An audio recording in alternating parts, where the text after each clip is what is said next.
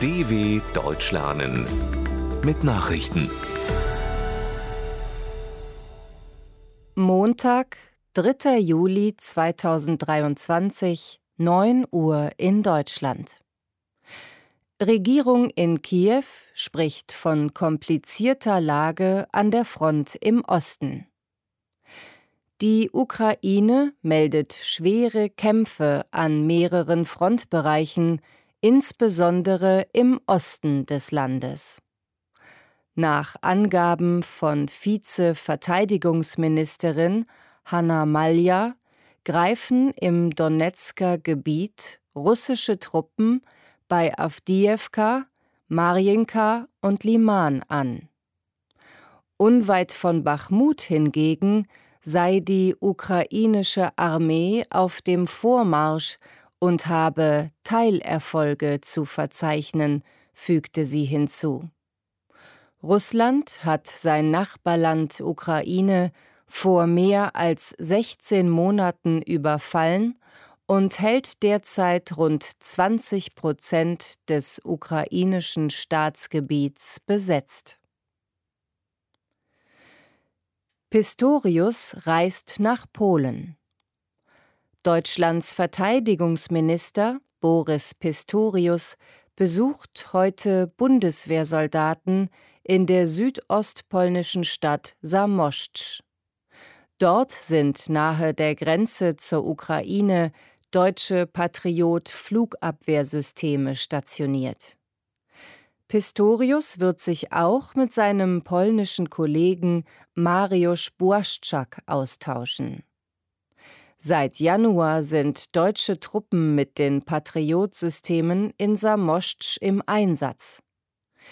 Die Stationierung soll zum Schutz des polnischen Luftraums beitragen und die NATO-Luftverteidigung an der Ostflanke stärken. Israels Armee greift Ziele im Westjordanland an. Das israelische Militär hat einen Luftangriff auf die palästinensische Stadt Jenin im Westjordanland geflogen.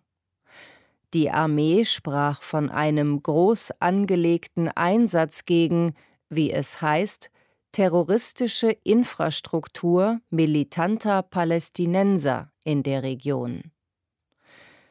Israelischen Medienberichten zufolge wurde auch ein von der Armee als Terroristenhochburg bezeichnetes Flüchtlingslager aus der Luft angegriffen.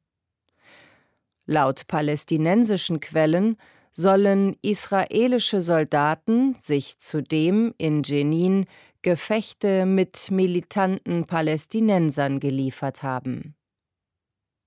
Nach Angaben des palästinensischen Gesundheitsministeriums wurde mindestens ein Mensch getötet. Streit in Guatemala um Wahlergebnis in Guatemala soll das Ergebnis der Präsidentenwahl vom 25. Juni noch einmal überprüft werden. Das Verfassungsgericht des zentralamerikanischen Staates ordnete eine Kontrolle innerhalb von fünf Tagen an, nachdem zehn Parteien Beschwerden eingereicht hatten. Kritik daran kommt von der Wahlbeobachtungsmission OEA und den USA. Es gebe keine Anhaltspunkte dafür, dass es bei der Abstimmung Unregelmäßigkeiten gegeben habe, die den Ausgang entscheidend beeinflusst hätten, so die Wahlbeobachter. Für die Stichwahl hatten sich die Sozialdemokratin Sandra Torres und der Kandidat der Linken Bernardo Arevalo de Leon qualifiziert. Macron empfängt Regionalpolitiker.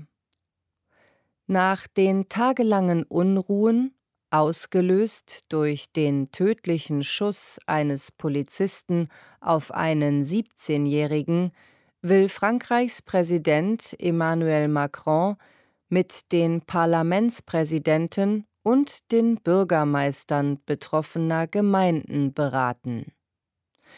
In der Nacht zum Montag waren erneut 45.000 Sicherheitskräfte im ganzen Land im Einsatz. Die Unruhen flauten aber ab. In den fünf vorhergehenden Nächten wurden laut dem französischen Innenministerium 5000 brennende Autos und fast 1000 in Brand gesetzte oder beschädigte Gebäude gezählt. Zudem habe es 250 Angriffe auf Polizeiwachen gegeben. 700 Sicherheitskräfte wurden verletzt. Deutsche Ökonomin plädiert für 1,5 Millionen Zuwanderer im Jahr.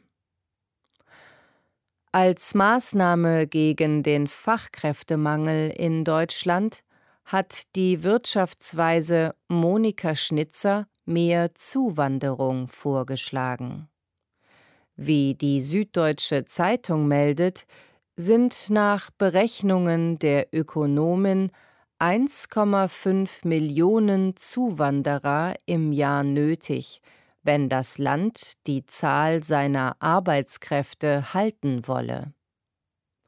Schnitzer leitet den Sachverständigenrat der Bundesregierung zur Begutachtung der gesamtwirtschaftlichen Entwicklung dessen fünf Mitglieder als Wirtschaftsweise bezeichnet werden.